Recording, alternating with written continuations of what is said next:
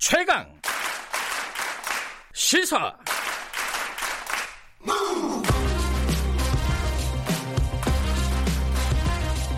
지금 여러분께서는 김경래 기자의 최강 시사를 듣고 계십니다. 예, 김경래 최강 시사 듣고 계십니다. 아, 아까 말씀드린 대로 어, 더불어민주당 박주민 의원과 함께 이 검경 수사권 조정과 관련된 법안 이게 이제 검찰 개혁과 관련된 법안 중에 공수처법은 통과가 됐고 어, 나머지 두 개가 아직 통과가 안 된 상황입니다. 그게 이제 오늘 중에 뭐 상정이 될 수도 있고요. 필리버스터를 할 수도 있고 여러 가지가 좀 유동적이긴 합니다. 그 내용도 사실 많이 어, 잊어버리신 것 같아요. 저도 잘 기억이 가물가물하네요. 하도 이제 정치적인 얘기만 하다 보니까 그 얘기도 좀 여쭤보고 어, 이 관련돼서 오늘 또 그게 있잖아요. 저기 국무총리 인준이 있는데 표결이 어떻게 될지도 좀 여쭤보고 전반적으로 좀 여쭤보겠습니다. 박주민 의원 나와 계십니다. 안녕하세요. 네, 안녕하십니까. 네. 어, 일단은 어, 지금 검경 수사권 조정 관련된 법안 중에 형사소송법이 있고 검찰청법이 있는데 네. 그 중에 지금 상정이 된 거는. 형사소송법입니다. 예. 그럼 저번에 상정됐기 때문에 요번에 오늘 만약에 표결을 한다면은 필리버스터는 못 하는 건가요? 어떻게 되나요? 그러니까 지금 그 형사소송법 같은 경우에는 네. 상정이 됐고 네. 어, 필리버스터 신청이 들어왔습니다. 예. 그런데 지난번에 이제 어, 형사소송법에 관련된 토론 시간이 됐는데 자유한국당 의원들이 전원 불참을 했어요. 음흠. 그래서 어, 그 당시 이제 국회 의장님이 네. 토론을 할 사람 없냐를 음. 찾았고, 아? 근데 현장에서 토론을 할 사람이 아무도 나서지 않았기 때문에 그럼 토론을 종결하는 것으로 하겠다라고 해서 음. 필리버스터 신청은 됐고 필리버스터를 철회하지 않았지만 음. 사실상 토론이 종결이 돼 버렸기 때문에 네. 이제 이번에 이제 표결을 하면 되는 것이고요. 네. 근데 검찰청법은 아직 상정이 안 돼 있기 때문에 네. 그러니까 오늘 형사소송법을 먼저 표결하고 네. 아까 이제 기자님이 말씀하시던데 그다음에 네. 정세균 어, 후보 총리 후보에 네. 대한 인준 절차를 네. 거치고 그다음에 아마 다시 검찰청법을 상정하게 될 건데. 아, 그래요? 그러면 이제 검찰청법에 대해서 필리버스터를 저쪽이 하느냐 마느냐 음. 다 열려 있는 상태입니다. 예. 그건 오늘 뭐 의원총회 해가지고 자유한국당이 결정하겠다 뭐 이런 네. 보도는 나오더라고요. 네. 그럼 그게 다 끝나야지 그 유치원 3법에 대한 논의가 시작이 되는 건가요? 본회의에서? 네, 그 다음에 이제 유치원 3법이 어. 될것 같은데요. 거기까지 못 갈 가능성이 꽤 있겠네요, 오늘은. 그러니까 어떤 분들은 형사소송법만 통과시키면 네. 사실 검찰청법은 필리버스터를 안 할 것이다라고 음. 보시는 분들도 계신데 음. 저는 약간 좀 생각이 다른 게이 네. 검경 수사권 조정에 관련돼서는 형사소송법도 굉장히 중요한 내용을 담고 있지만 네. 검찰의 권한과 역할을 조정한다는 의미에서 놓고 보면은 음. 검찰청법에 굉장히 중요한 내용들이 많이 담겨 있거든요. 그래요? 아, 그 네. 이제 그거는 뭐 디테일한 내용을 잘 모르잖아요. 네. 좀 간략하게나마 좀 설명해 주세요. 형사소송법은 뭐가 바뀌는 거고 경찰청법에서는 뭐가 바뀌는 건지. 일단 검찰청법에서는 네. 검찰이 직접 인지해서 수사할 수 있는 음. 범위를 어, 정해놓고 있습니다. 그래서 네. 검찰청법이 통과되지 않고 형사소송법만 통과된다면 사실상 큰 변화가 없게 돼 있는 겁니다. 예, 네, 그래서 검찰청법이 통과돼야 검찰이 갖고 있는 수사 권한, 아, 또 지휘 권한 그 음. 그 부분에 조정이 있는 거고요. 네. 그다음에 형사소송법은 그것을 전제로 해서 시스템을 어떻게 구성하느냐, 음흠. 그것을 정해놓고 있는 겁니다. 그러니까 예컨대 아까 저기 요번 검찰 인사에서 어, 직제 개편이 좀 이, 먼저 이루어질 가능성이 있고 그리고 이제 차장급 검사들 인사가 있을 거라고 하는데 예상이 어떻게 되냐면 특수수사의 어, 인력을 좀 줄이는 방향으로 하지 않겠냐 이렇게 예상을 하는데 아까 말씀하신 검찰청법도 그럼 그런 특수수사를 줄이는 방향으로 설계가 돼 있다라는 거죠? 예, 뭐 정확히 말씀드리면은 검찰이 어 직접 인지를 해서 1차적으로 수사할 수 있는 범위를 줄이는 겁니다. 어, 다시 말씀드리면 대부분의 수사를 경찰이 어, 하고 난 다음에 네. 받아서 하거나 네. 어, 또는 경찰이 수사를 어 그 하여튼 경찰을 통해서 네. 어 파악하거나 또는 경찰로부터 받은 수, 사건을 수사하는 식으로 줄여놓는 게 네. 이번에 어, 검찰청법의 핵심이 되는 것이거든요. 그렇게 네. 된다 보면은 직접 수사 부분 분야 또는 뭐 특수 수사 분야라는 것이 당연히 예. 줄 수밖에 없어요. 음흠. 특수부라든지 이런 부분은 어 어떤 식으로 사건을 배당하냐면 형사부나 이런 데는 어 주로 송치돼서 올라온 사건들, 경찰이 네. 보낸 사건들 배당하거든요. 근데 어, 특수부라는 거는 배당을 따, 로 송치된 사건을 배당을 안 합니다. 음. 그러면 사건이 어, 없죠. 네. 자동적으로 들어오는 사건은 없으니까 인지를 하게 돼요. 음. 여러 가지 정보 활동을 통해서 인지를 해서 수사를 하게 되는데 아, 방금 말씀드렸던 것처럼 그렇게 직접 인지해서 수사할 수 있는 범위를 줄여놓게 되면 음. 당연히 이제 특수부가 줄어들게 되는 것이죠. 음. 네. 그 부분이 사실 검찰이 제일 지금 민감하게 생각하고 있는 부분이잖아요. 뭐 입법 그, 과정에서도 많이 그 네, 검찰 네, 의견 제시를 그 부분에 대한 얘기도 많이 했었고요. 예. 그다음에 이제 그 형사소송법이 담고 있는 시스템 중에서 네. 경찰과 검, 검찰의 관계를 설정함에 있어서 어 좀 더 그 많은 권한을 검찰이 여전히 유지해야만 어, 형사 절차가 공정하고 정의롭게 된다 이런 얘기들을 계속 했었죠. 예. 근데 이제 검찰 개혁의 큰 그림으로 보면은 제도적인 개혁이 공수처법 그리고 지금 말씀하신 두 가지 검경 수사권 조정안 관련된 법안 그게 통과가 되는 게 이제 큰 그림이었잖아요. 네. 근데 그게 되, 면은 저번에 이탄희 판사도 지금 검찰개혁위원회에 계시잖아요. 네네네. 네, 네. 인터뷰 하는데 그 얘기를 하더라고요. 이게 마무리가 되면은 검찰 경찰 개혁 쪽으로 좀 가야 되는 거 아니냐. 네, 왜냐하면 검찰을 개혁한다고 했는데 경찰은 그럼 믿을 수 있는 조직이냐 과연 국민들이 신뢰할 수 있는 조직이냐 네. 그쪽으로 가는 건가요 이제?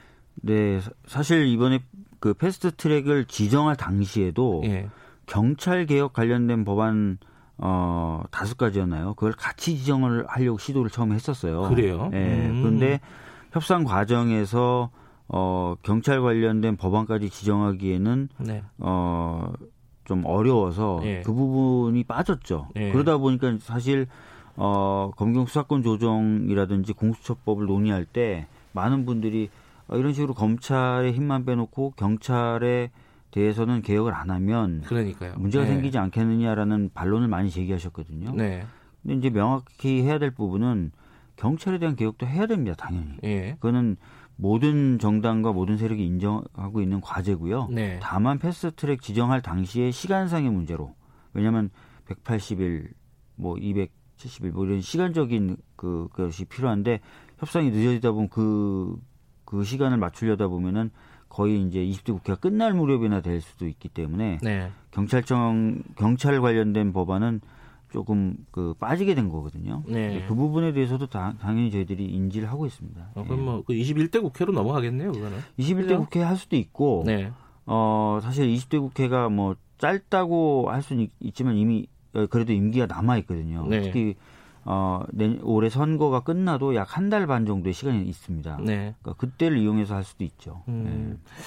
근데 이제 그 사실은 이제 21대 국회, 20대 국회 큰 화두가 이제 검찰 개혁이었는데 그게 이제 마무리가 되는 국면입니다. 사실 어, 두 가지 법안이 뭐 오늘 통과가 될지 뭐 다음 임시국회에서 통과가 될지 그것까지는 뭐 잘 예상이 안 되겠지만은 네. 마무리가 되는 국면이긴 한데 그 개혁이라는 게 제도적인 측면이 있고 사람의 측면이 분명히 있지 않습니까? 네, 네. 이건 다 사람이 하는 일인데 네. 지금 사실 어, 추미애 장관이 시, 임명이 돼서 어, 검찰 인사를 대규모로 했습니다. 네. 거기에 대한 말들이 많아요, 사실. 네. 그 개혁 차원에서 했다고 당연히 추미애 장관이나 청와대나 이쪽에서는 얘기는 하는데 네.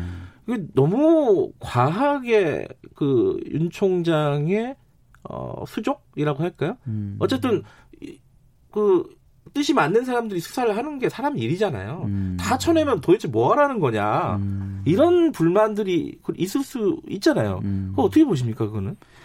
이번 인사 관련돼서 이제 그 비판을 하시는 분들의 경우에 이제 두 가지 측면에서 비판하시는 것 같아요. 네. 뭐 내용적인 측면하고 이제 절차적인 측면을 얘기하시는 것 예, 같은데요. 예. 이제 절차적인 측면에 있어서는 검찰총장의 의견을 듣도록 한 검찰청법 34조 1항 부분을 어긴 것 아니냐 이렇게 얘기를 네. 하시고 내용적인 측면에 대해서는 방금 이제 기자님이 말씀하신 네. 그런 측면에 비판을 하죠. 네.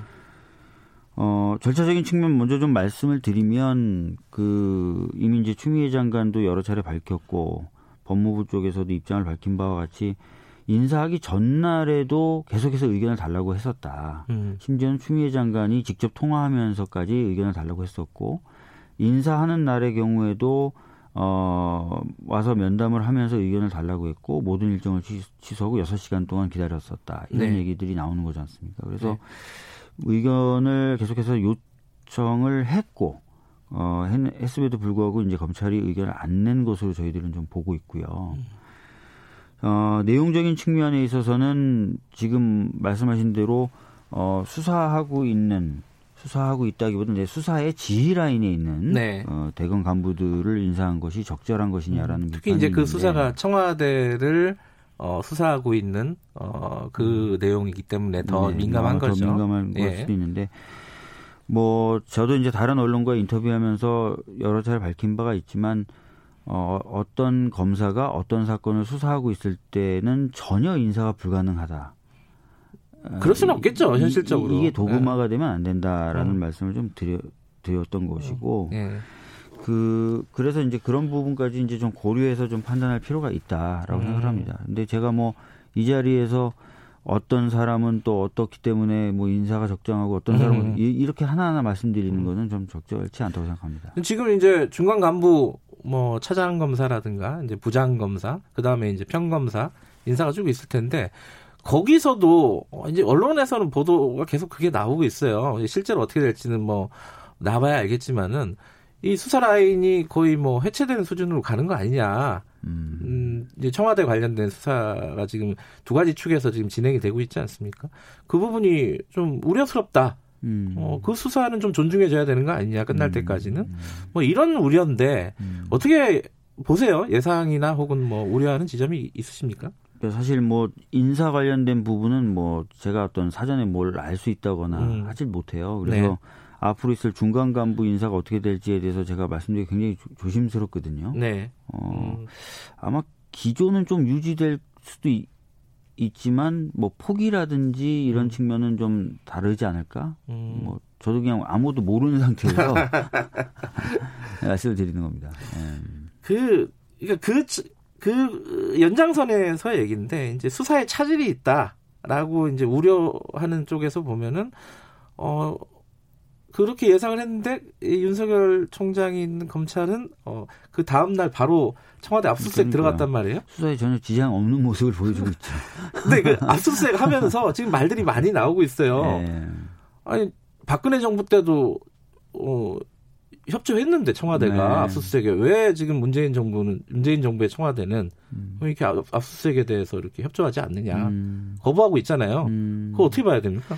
그러니까 저도 이제 그거 것을 뭐 직접 설명을 듣거나 한 건 아니고 보도를 네. 몇개 이제 좀 봤더니요.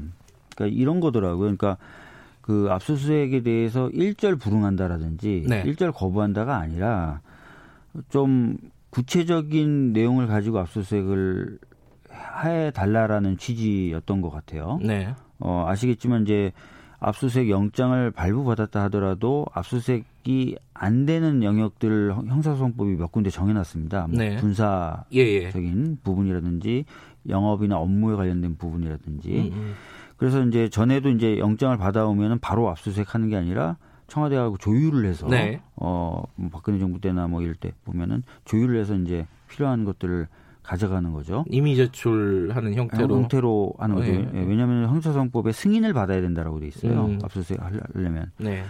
그러니까 이제 그런 절차를 밟는 건데 어 기사를 보니까 아마 이렇게 된 것 같아요. 그 이미 이제 좀 구체적으로 좀 정해서 어 요청을 해, 해달라라는 얘기는 했고, 네. 근데 처음에 들어왔을 때는 전혀 그렇지 않았던 것 같습니다. 음. 어, 그래서 이제 그 좀 구체적으로 요구하지 않으면 응할 수 없다라는 입장을 얘기했고 네. 그럼 그 상태에서 어 뭔가 좀 다른 변화가 당장 있어야 되는데 한 몇 시간 정도는 아마 특별한 변화가 없이 아마 있었나 봐요. 음. 그러고 나서 나중에 이제 그 상세 목록이라는 네. 것을 검찰이 작성해서 이제 가지고 온 음. 그러니까 영장에 원래 일부러 법원이 발부해 준 게 아니라 검찰이 적어서 이제 가, 가지고 온 형태로 상세 목록이라는 걸 가지고 만나 보더라고요. 그래서 이 상세 목록이라는 것이 그러면 영장의 어떤 일부로 인정을 해서 네. 판단을 해야 될 것이냐 네. 말 것이냐 상세 목록은 진짜 상세한 것이냐, 음. 어, 애초에 처음에 요구했던 것처럼 구체적인 부분을 정해서 압수수색을 하자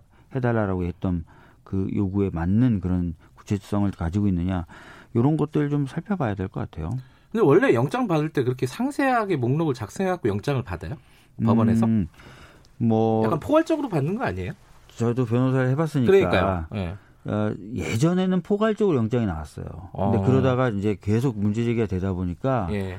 최근의 흐름은 뭐 어떤 그 공간에 뭐 책상만, 음. 뭐 책장만 이런 식으로 구체적으로 나옵니다. 아, 특정한다고요? 장소도 예. 그다음에 이제 아주 서류도 굉장히 특정을 해서 음흠. 열거를 해주고요.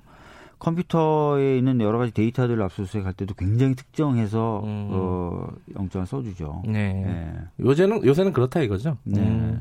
알겠습니다. 그럼 어쨌든 지금 말씀 들어보시는 거 보니까 기사를 인용하시는 거 보니까 법사위원들도 정보를 따로 받지는 않으신 모양이에요. 저희들이 정기적으로 뭐 보고를 받거나 그런 건 아니고요. 네. 뭐 물어는 볼 수 있죠. 전화해서 네. 어떻게 된 거야 이렇게 물어는 볼 수 있는데 아까도 말씀드렸지만 제가 섭외 받을 때 형사소송법에 대해서 아. 섭외를 받았고. 알겠습니다. 네.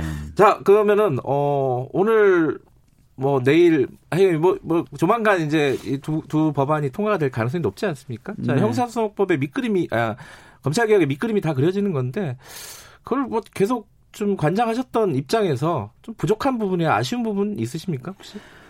어, 검경 수사권 조정의 방향에 대해서는 뭐 자유한국당이나 뭐 저희 당이나 똑같이 얘기하는 것이 있어요. 그러니까 네. 수사와 기소를 분리해야 된다. 네. 왜냐하면은 수사를 한 사람이 기소까지 하게 되면은 네. 이 멈춤이 없게 됩니다. 음. 어, 근데 원래 이제 검찰이라는 제도를 만들고 만든 거는 음. 기소를 담당하게 하면서 수사 과정을 일차적으로 통제하라는 거였거든요. 예. 이게 좀 우리나라에서는 좀 왜곡이 돼서 수사도 하고 기소도 하다 보니까 자기가 이제 수사한 사건을 왜 기소를 안 하겠습니까? 사람이라. 아, 아. 자기는 문제 있다고 생각해서 수사했는데 예. 어떻게 왜 기소를 안 하겠습니까? 통제를 음. 안, 안, 못 하게 되는 거죠. 그래서 이번에 일차적으로 수사 기소를 좀 어, 권한을 조금 경찰 쪽으로 옮기면서 이게 어느 정도 분리는 좀 해놓으려고 한 건데 완벽하지 않습니다. 예.